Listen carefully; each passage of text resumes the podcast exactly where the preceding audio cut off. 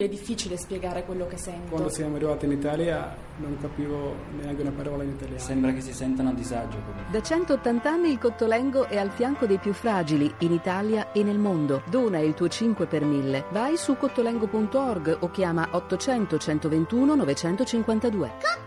Cottolengo!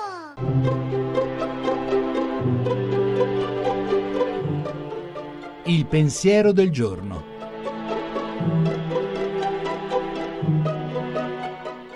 In studio Gianni Valente, redattore dell'agenzia Fides. Oggi la Chiesa Cattolica celebra la festa dell'Annunciazione e volge lo sguardo a quel giorno quando più di duemila anni fa, in un villaggio al limite della Palestina, l'angelo Gabriele fu mandato a una ragazza ebrea di nome Maria e le annunciò che lei avrebbe concepito e partorito un figlio.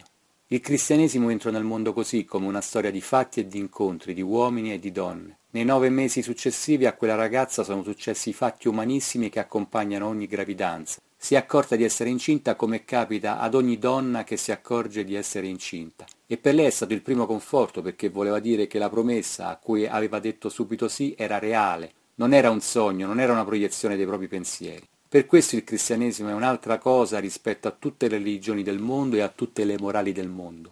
La religiosità umana è il tentativo dell'uomo di riconoscere e affermare l'esistenza del creatore, partendo dalle cose create.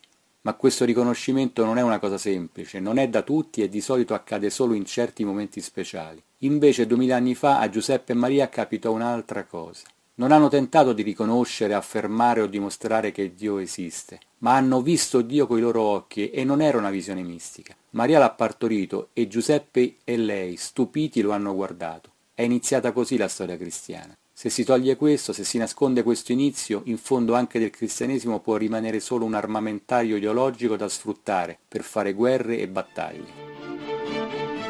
La trasmissione si può riascoltare e scaricare in podcast dal sito pensierodelgiorno.rai.it.